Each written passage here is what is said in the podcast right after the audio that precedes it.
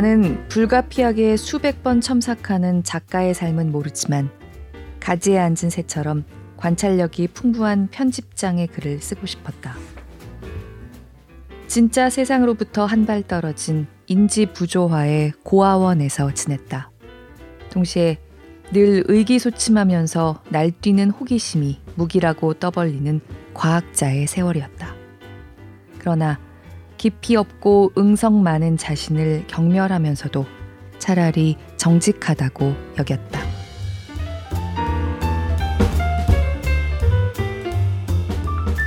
안녕하세요.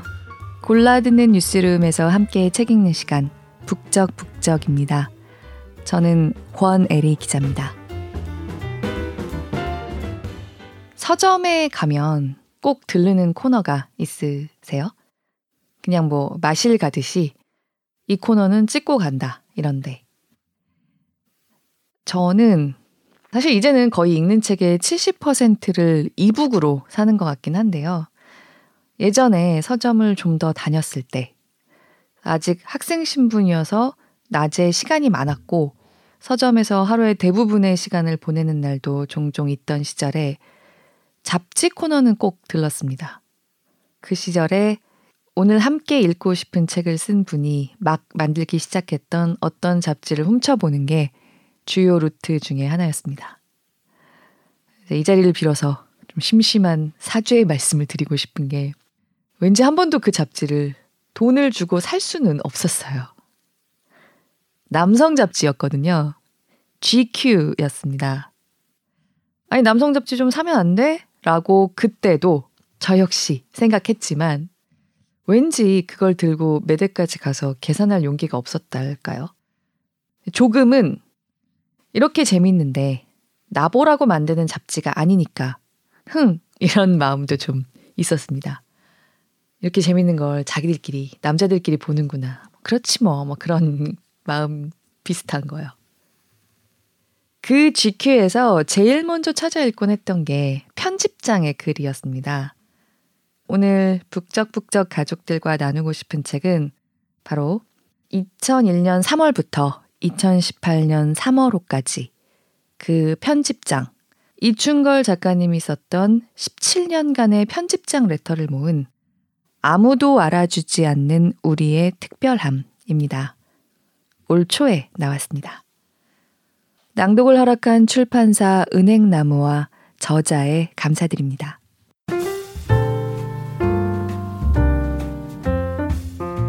네이버 오디오 클립에 댓글들이 쭉 쌓이고 있었다는 걸 몰랐어요. 오늘 들어가서 한참 봤는데요. 전에도 제가 모르고 지나쳤던 이제 북적북적에 남겨주신 댓글들이 여럿 벌써 보이더라고요. 그래서 이제 네이버 오디오 클립 댓글란도 잘 챙겨보겠습니다. 마침 맥주사탕님이 바로 어제, 제가 녹음하고 있는 날로부터 하루 전에 반가운 글 남겨주셨습니다. 하와이하다 들어주시고요. 친구 집에 버스 타고 가고 있는데 하와이에 온 기분이에요. 항상 출퇴근길이나 밤에만 듣다가 해 떠 있는 여유로운 낮에 듣는 방송이 참 좋네요. 언젠가 하와이에 갈 날 기다리며 라고 휴가 내셨나 봐요. 처음 댓글 남겨주신다고 했는데요. 정말 고맙습니다. 그리고 이번 주에 유독 저의 복지를 신경 써주신 분들이 많아서 감사합니다. 네이버 오디오 클립에 이거는 좀 전에 남기시긴 했는데 저는 오늘 봤거든요. 바람과 함께 사랑치다님, 권혜리 기자님 기자 업무에 플러스 북적북적 이건 뭐니도 하시는데 건강관리 잘하시고 시간 외 수당 꼭 챙겨받으세요 라고 감사합니다. 팟빵의 C101님도 C101님 오랜만입니다. 정말 반갑습니다. 친절한 경제도 아침마다 즐겨 보신다면서 저 정말 바쁘겠다고 걱정해 주셨어요. 고맙습니다. 시간 외 수당은 좀 전에 녹음실 들어오기 전에 또 꼭꼭 다져서 챙겼습니다. 역시 너무 반가운 아씨1202님, 시원한 부산 송정 사진도 함께 보내주시면서 하와이하다 너무 좋아서 새벽부터 5번째 듣고 있다고 해주셨어요. 감격해서요. 이 RC1202님의 댓글은 출판사에도 전해드렸습니다. 작가님께 좀 전해달라고. 고맙습니다. 분지지역 태생님, 하와이 하다는 역시 제가 소개해드리기 전에 이미 읽으셨고요. 근자의 알로와 나의 엄마들도 읽으셔서 하와이가 더욱 사무치신다고 해요. 그래서 저도 이 알로와 나의 엄마들이라는 책이 궁금해져서 아직 못 읽었는데 찾아보려고요. 고맙습니다.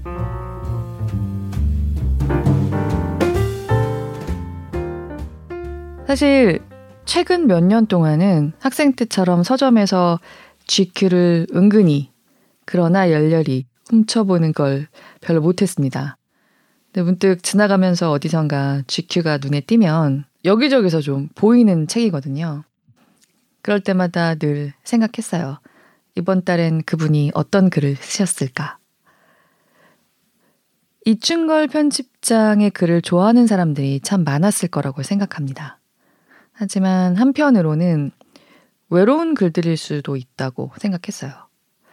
사실 지금 생각하면 GQ가 19년 전에 나오기 그 전까지는 국내에서 남성 잡지라고 하면 지금보다 더 큰 선입견이 있었죠. 제가 잘은 모르지만 남성들끼리도 문화와 예술과 소비에 대해서 얘기하는, 라이프스타일에 대해서 월간지로 편해서 얘기하는 남성 잡지라는 게 그때 비로소 조금씩 나오기 시작했던 게 아닌가. GQ, 에스콰이어 그런 잡지들이 선두에 서 있었던 걸로 생각합니다. 그래서 GQ는 정말 내용이 빼곡한 꽉 찬 잡지였는데 제 기억으로는 비닐에 쌓여 있었던 적이 없어요. 그래서 제가 서점 매대에 서서 그냥 볼 수 있는 책이었습니다. 여성 잡지들은 인기 있고 비싸고 내용이 많은 건 비닐에 쌓여 있어서 사야지만 내용을 볼 수 있거든요. 근데 GQ는 그것보다는 판촉이 필요한 잡지였습니다. 그냥 열어보는 사람들이 필요한 잡지. 그리고 지금도 이른바 세련되고 문화적인 남성들이 라고 생각되는 분들이 많이 사보겠지만 사실 모든 남성들이, 대부분의 남성들이 자신을 위한 잡지라고 받아들이는 스타일의 책은 아니죠. 어쩌면 일종의 질시를 언제나 등에 조금씩 업고 있는 잡지이기도 할 거라고 짐작합니다. 그런 잡지를 한국에서 처음 개척해 나가기 시작한 편집장의 글은 뜨겁고 꽉 차 있었어요. 굉장히 신랄하고요. 항상 조금 화가 나 있는 가득 찬 문장들이었는데요. 저는 무엇보다 수줍은 글들이라고 생각했습니다. 에디터의 서문이라고 하는 분명한 목적을 가진 글들임과 동시에 가끔씩은 참 이런 거 읽어도 되나 싶을 정도로 자기 혐오나 반성 같은 게 때때로 너무 진하게 뿜어져 나오는 일기였는데 그게 제게 큰, 아주 큰 위로가 됐던 적들이 있습니다. 나도 분명히 지금 괴롭고 뭔가 폭발할 것 같고 그런데 이 모든 게 그냥 나의 자의식 과잉의 우스꽝스러운 풍선 같은 게 아닐까 어지러울 때 GQ의 그 에디터스 레터가 신랄하고도 수줍은 친구가 돼준 날들이 있었어요. 그래서 서점에서 이 책을 발견했을 때 굉장히 반가워서 얼른 집어들었습니다.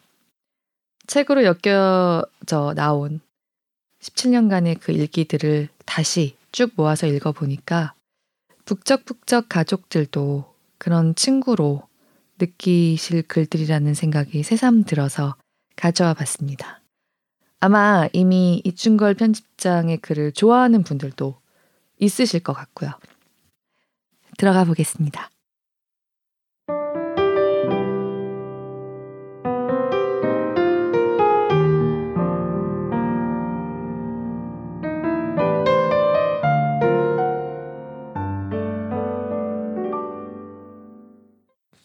다른 사람으로 살고 싶어. 월요일 오전 11시였다. 이번 주에 처음 거짓말을 한 시간. 중요한 일도 아니었다. 주말에 뭘 했느냐고 누가 물었고 나는 토요일엔 벼르던 흑인 문학전집을 다 읽었다고 거짓말을 했다. 거짓말도 지적으로 하는 내가 스스로도 대견했다. 주말에 내가 한 건 집 밖으로 한 뼘도 나가지 않고 잠을 자다가 눈을 뜨고 누워있다가 책을 펼칠까 말까 망설이다가 다시 잔 게 다였다. 그런데도 워커힐에서 오고무춤을 본 것처럼 공갈을 쳤다. 누구라도 오늘 말한 사실에 최소한 3분의 1쯤 거짓이 있을 것이다. 숨쉬기만큼 당연한 일이다. 들뜨게 하는 동시에 주저앉히는 과장의 문화 속에서 살아남기 위해 가책을 밟고 전혀 다른 나를 소개하는 것이다. 솔직히 그들이 기억하는 과거의 나를 눈 멀도록 찬란하게 바꾸고 싶다. 내가 뼛속까지 위태로운 사람이 아니라 모태부터 위대한 사람이란 걸 알아줬으면 좋겠다. 그래서 누가 대단한 형용사로 나를 소개하면 민망한 척 그 입을 막으면서도 속으론 마구 당연해한다. 나아가 내가 행성에 남긴 족적이 얼마나 큰지 덧붙이지 않으면 화가 치민다. 아무리 겸손한 척해도 생계가 한 단어만으로 설명되면 섭섭한 것이다. 그러나 사람들은 나의 업적을 절대 알지 못하고 내가 어떻게 되든 상관도 하지 않을 것이다. 그런데 내가 고치고 싶은 건 누구의 역사일까? 그들의 것일까? 나의 것일까? 스스로 최강의 존재로 보이고 싶은 거짓말 스트레스는 일견 유명인사 집착증과 닮았다. 유명한 분이 살아있을 땐 그를 조롱함으로써 주목받던 사람이 그가 죽은 뒤엔 생전에 자기와 얼마나 가까웠는지 전시함으로써 또 세간에 오르내리니까. 개인은 벗겨보지 않고는 알 수 없는 몸과 같다. 다들 옷가지가 담긴 보따리를 계속 풀면서 포장하고 변명하는 카드게임을 벌인다. 성별 카드, 인종 카드, 중독 카드, 장애 카드, 질병 카드, 불우한 어린 시절 카드, 폭력적인 부모 카드, 무시 카드. 누구나 자기가 되고 싶은 사람이 될 수 있다. 인생을 맞춤 제작할 수 있다. 거짓말만 제대로 한다면. 어떤 상황에서도 쓸 수 있는 맥가이버 칼의 대사는 난폭한 거짓말이라는 껍질로 쌓여있다. 자기를 부풀리거나 축소하다가 급기야 100번 고쳐 죽어도 될 수 없는 사람으로 둔갑하는 것이다.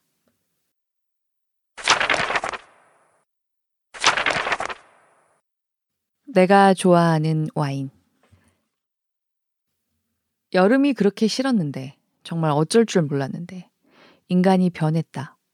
게으른 어느 저녁, 문득 온화한 바람이 불면 푹 맞은 듯 와인 오프너를 찾는다. 관 속에서 뻣뻣하게 굳어가지 않는 한 여름마다 무념무상, 무릎 위에 올려둔 리즐링 병의 코크를 뺀다. 음습한 마감의 갈피마다 화이트 와인을 한말 마시고 싶은 충동이 석유처럼 솟구칠 때 단번에 200갤런을 들이붓는 것이다. 와인은 사랑보다 어렵다. 마트에서 임립한 와인의 만리장성 앞에 서면 네가 날 알아? 한 병 한 병이 사천왕상처럼 눈을 부라린다. 그럴 땐 하나도 모르겠다. 거의 자살에 가까운 속삭임. 나는 늘 누군가의 도움이 필요한데 모든 관계엔 힘의 균형이 있는 건데 약속만 하면 다들 나더러 장소를 정하고 와인을 고르라고 해서 항상 골치 아프다. 일일이 장소의 주도권, 주문의 주도권을 갖는 게 얼마나 피곤한데. 모두의 비위를 맞추고 돌봐야 하는 비굴한 삶.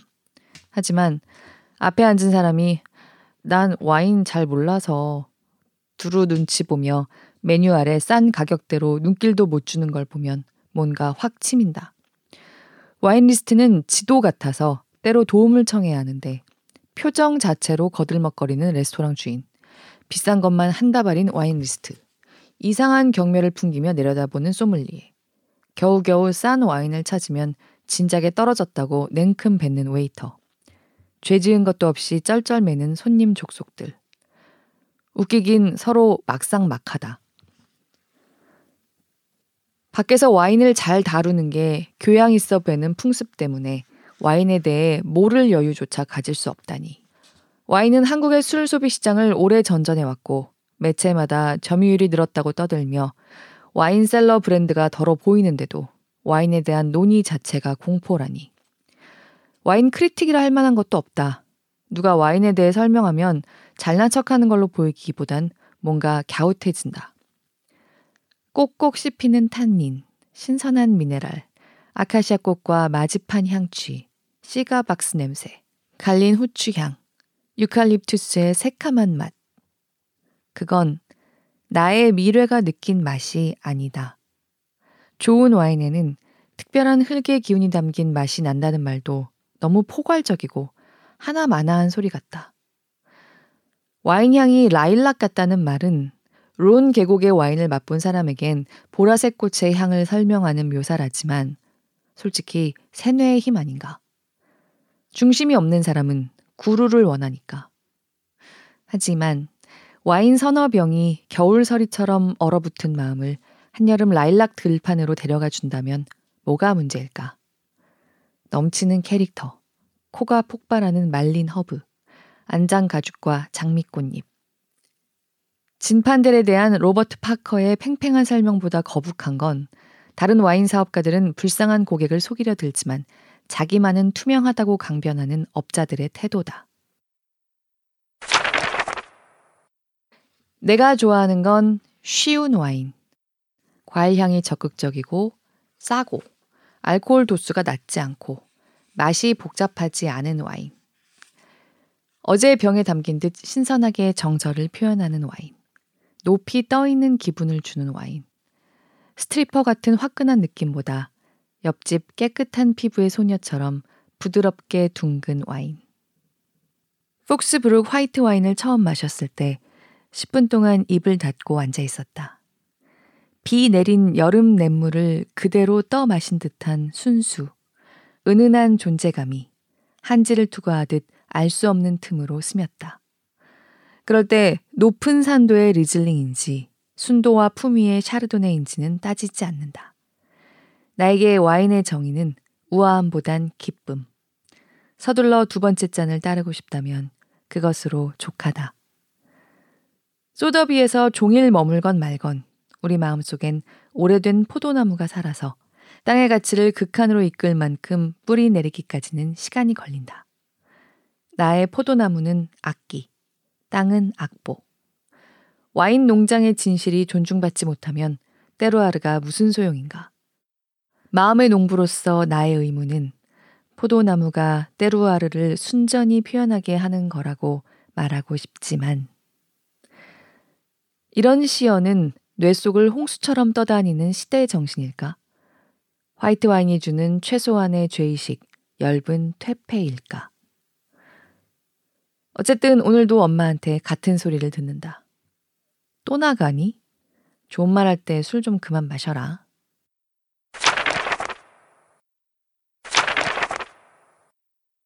루이즈 부르주아. 루이즈 부르주아와의 인터뷰를 읽고 나면 어떤 구실로도 인생에 핑계를 대진 못할 것이다. 인터뷰 당시 95살이었던 그때도 매일 작품을 3점 이상 만들었다. 그 맹렬함에 격발되다 못해 나의 나태를 용서할 수 없게 되었다. 나는 원래 그렇게 생겨 먹었는데도.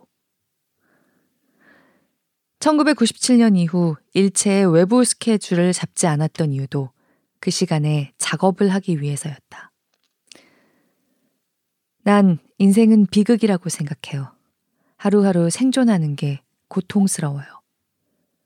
그렇지만 곧 자신은 허무주의자가 아니라 실존주의자라고 항변한다.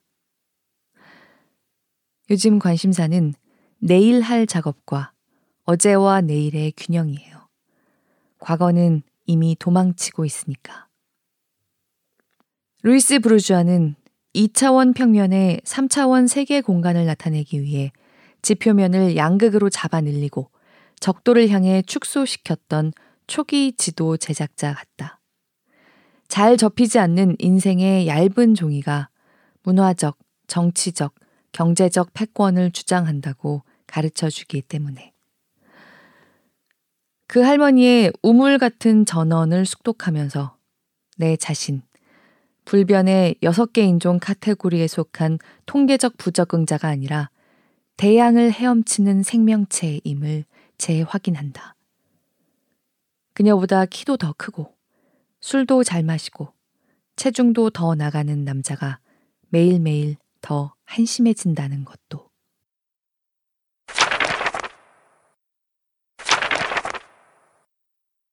독자란 무엇인가?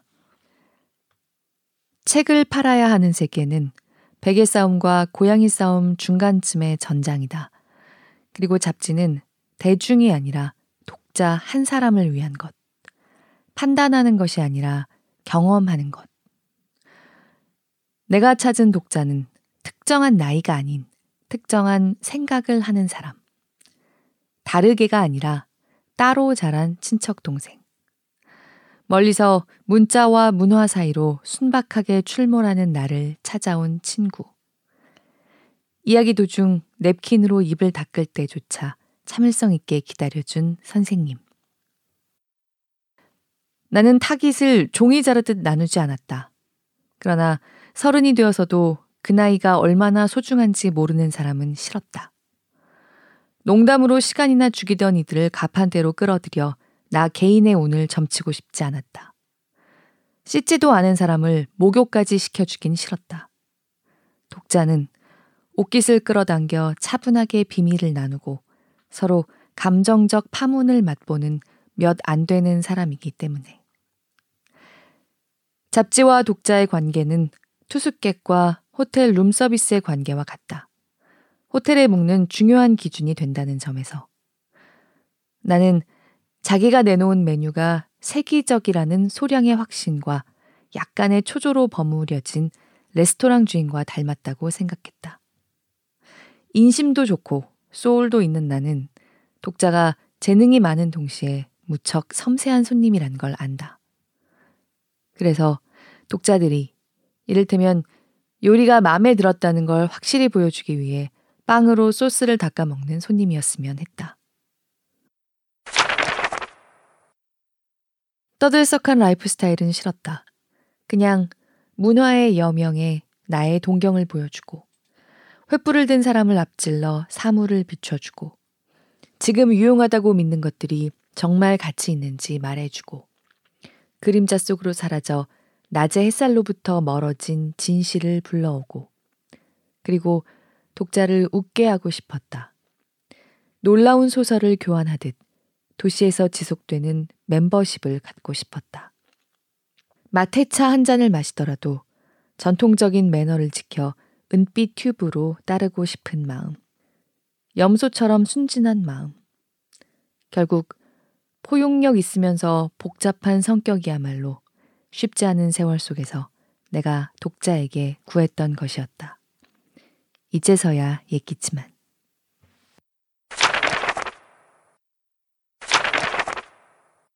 일흔 살이 된 나에게.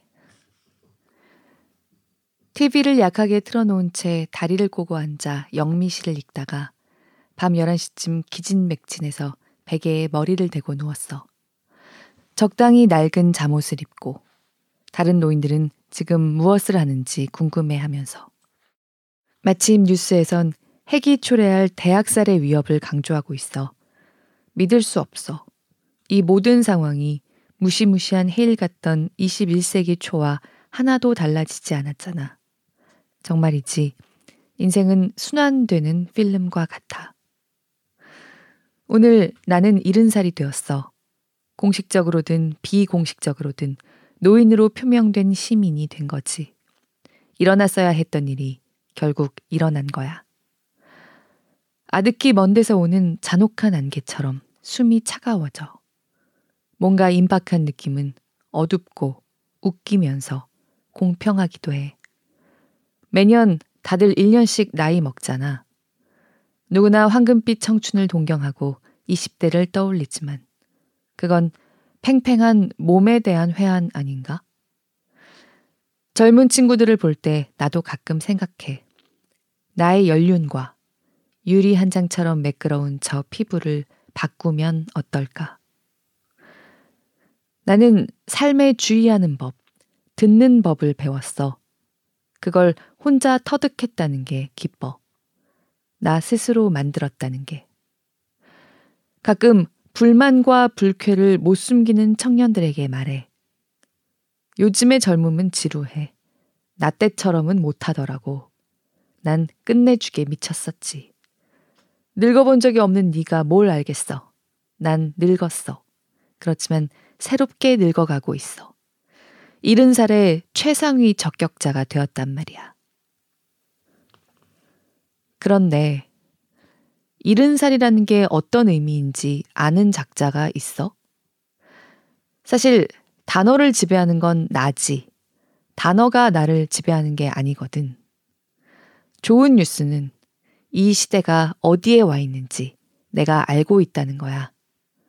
그러니 내 나이에 맞는 분수 따윈 알고 싶지 않아. 누구도 나에게 이렇게 해야 한다고 종용할 수 없어. 나는 규칙에 따라 행동하지 않아. 따를 누군가가 없으니까. 멋진 노인은 다 세상을 떠났거든. 무엇보다 노인을 볼 땐 다들 그 안에 사람은 못 보는 것 같아. 나이 든 것과 나이 든 것처럼 행동하는 건 다른 이야기 아닌가? 후자는 전적으로 한 세대나 더 윗세대의 매너리즘과 양식을 택하는 거라고.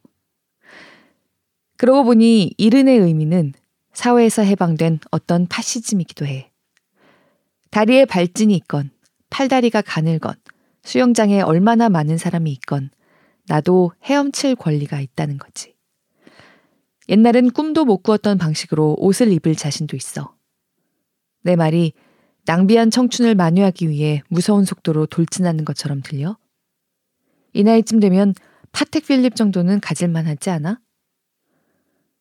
그러나 저 밖 어디서도 노인을 고려해서 뭘 만들진 않지. 디올도 동대문도.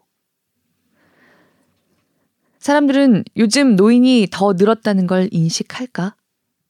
노인 인구 증가율은 신생아 출생률보다 훨씬 높아. 인구 통계학은 대한민국이 조만간 멸절할 거라고 경고하잖아. 그런데도 어떻게 노인들이 공동체의 일원이란 걸 도외시하는 거지? 집에 눌러앉아 종일 TV나 보라고? 나랏돈이나 축내는 존재라고? 어떻게 이른의 전성기를 맞는 사람들이 정치인과 법관밖에 없냐고? 한 친구는 그랬어. 이른이 넘으면 보름마다 머리를 손질하고 구두는 매일 닦고 옷도 이틀 연속 같은 걸 안 입고 밖에선 시간마다 넥타이가 똑바른지 확인해야 돼. 그런데 어깨를 펴고 똑바로 서는 게 얼마나 중요한지 자주 잊어. 신병의 애플워치를 판독하려고 기를 쓰는 늙은 대령이 된 기분이랄까. 프로야구에 환호하기엔 너무 늙었다는 생각도 들어. 스포츠 때문에 졸지에 기저귀를 찬 꼴이 된 거지. 내 안에 숨은 완고한 투덜이는 새로운 음악은 들으려고도 안 해. 나는 CD 비닐조차 뜯기 싫은 회색 물소가 되었거든.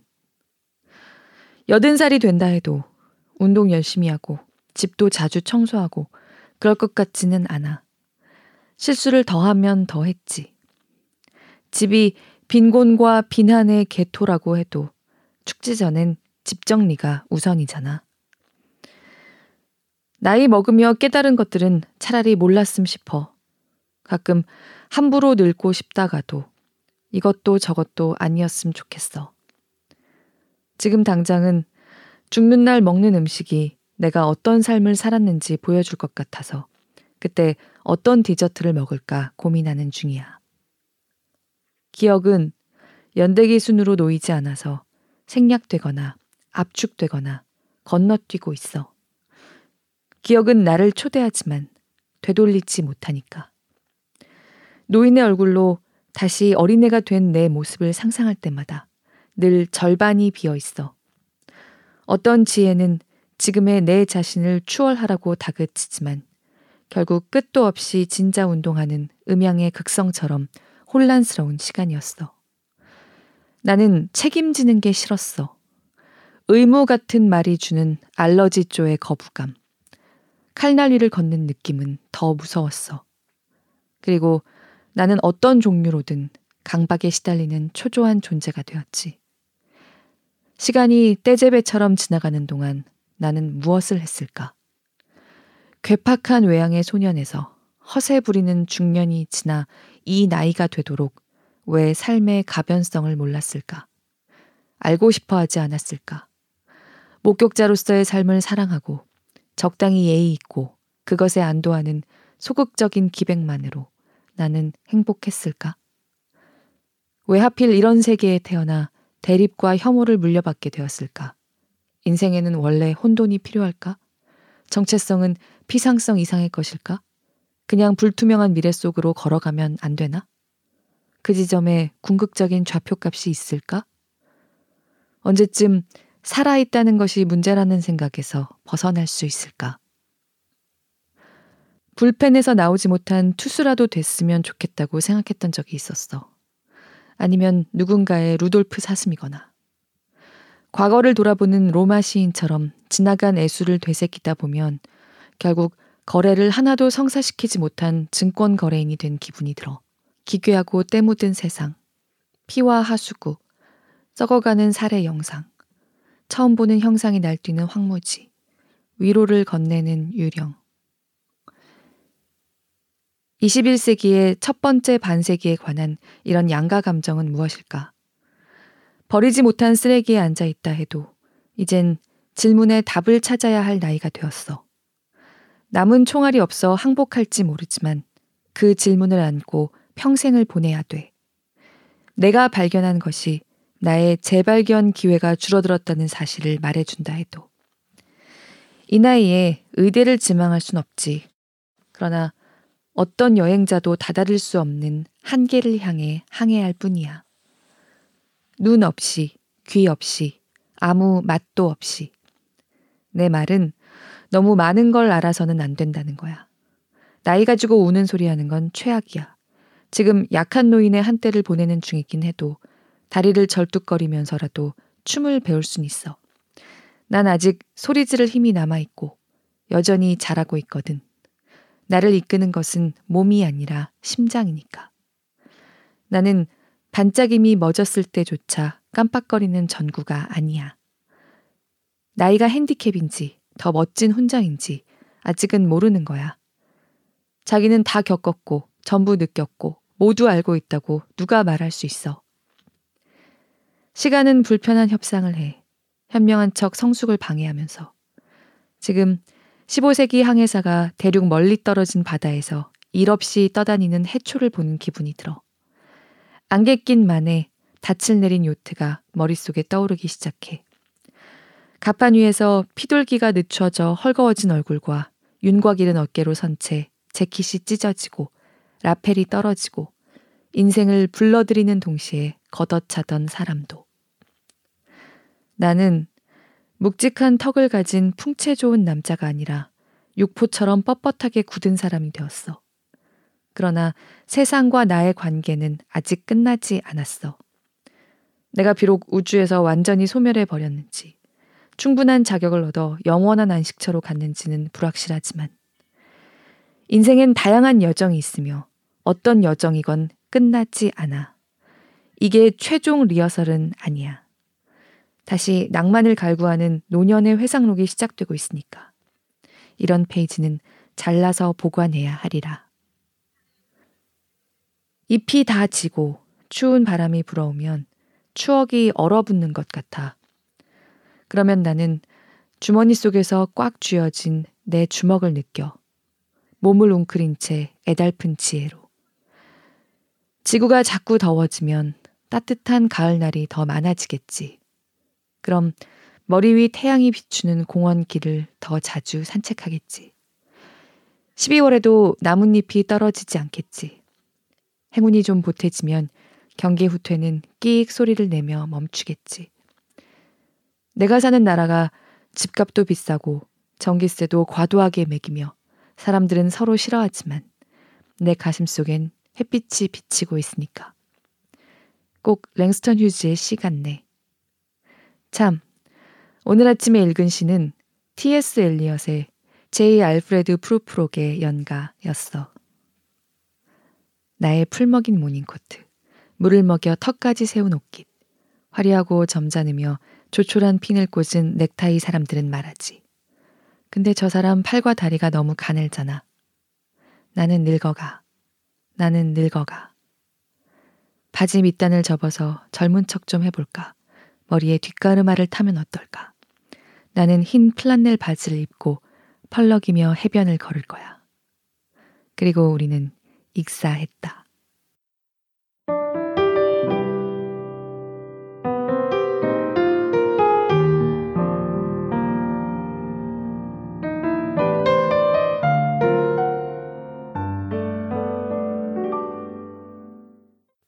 마지막에 읽은 70살이 된 나에게 어떠셨어요? 저는 이 글이 참 좋습니다. 나름 제가 느끼기에는 굉장히 좀 유머 감각을 섞어 놨거든요. 약간 맨 끝부분에 나는 익사했다로 끝나는 시가 있는데 약간 그 시처럼 조금 구성이 돼 있는 그런 에세이예요. 에세이에도 소개되지만 이 T.S. 엘리엇의 유명한 시의 몇 구절들을 부분 부분 따놓은 부분입니다. 저도 대학 때 이걸 수업 시간에 배웠어요. 근데 사실 요즘에는 수업 시간이 아니면 아마 영문과가 아니면 영미권에서도 찾아 읽는 사람이 별로 없는 시일 겁니다.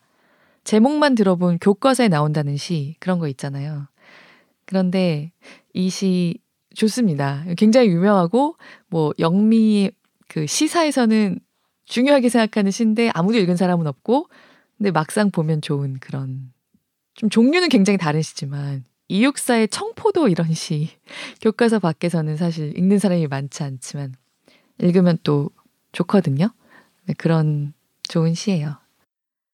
보통 평론 같은 데서는 뭐 모더니즘을 열었으며 뭐 현대 문명의 불모성과 좌절감을 압축했다. 뭐 그런 식으로 소개하고 있을 겁니다. 지금도.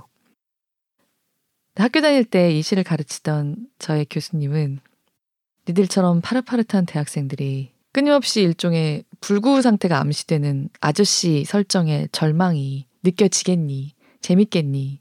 하셨는데 저는 그때 우리가 파릇파릇한 대학생들이었기 때문에 그 교실에 햇살이 가득 비추고 있었기 때문에 더 그 시가 좀 다가왔던 것 같아요. 어른이 돼도, 이른이 돼도, J. 알프레드 프루프록 같은 소심한 중년 남성이 돼도 사춘기는 끝나지 않습니다. 어떤 식으로든지. 그리고 원래 모든 사춘기는 오히려 자신을 노인처럼 느끼거나 다가오는 노인의 미래를 에디터스 레터에서처럼 골똘히 두려워하면서 예감하면서 자조하면서 또다시 불끈 주먹을 쥐어보는 그런 시기가 아닐까요? 이충걸 편집장의 에디터스 레터는 언제까지나 삶과 세상과 스스로에 대한 고민을 사실은 멈출 수 없는 그런데 자기가 여전히 그러고 있다는 사실이 못내 부끄러운 많은 어른들에게 먼저 손을 내미는 일기였다는 걸 문득 이번에 다시 느꼈습니다. 북적북적 가족분들은 어떻게 들으셨을지 궁금해요. 저도 북적북적은 늘 이충걸 편집장님이 GQ를 만드는 마음이었다고 얘기한 것 같은 그런 기분. 한 분을 향해 있다고 생각하면서 나름으로는 읽고 있거든요. 이런 말씀 드리는 것도 사실 굉장히 부끄럽고요. 그런데 그 한 분들이 딱 마음을 알아주시는 것 같은 말씀을 다시 건네오실 때 참 기쁩니다. 들어주시는 모든 한 분들 늘 깊이 감사하고 있습니다. 일요일엔 북적북적 해요.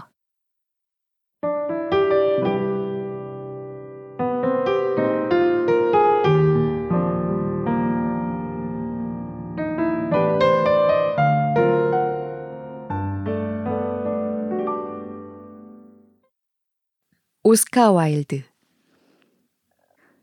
패션 하우스들과 가치 패션의 소매상들은 해마다 남성복 컬렉션을 통해 남자를 새로운 여자로 대하는 방식을 시험한다.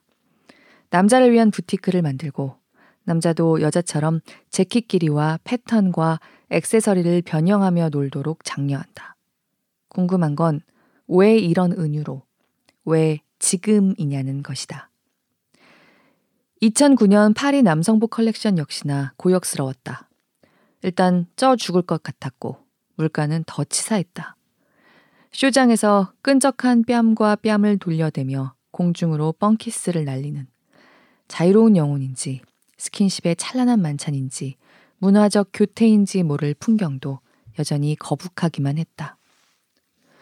폴 스미스 쇼도 기존 매뉴얼의 변종 답습만 같았다.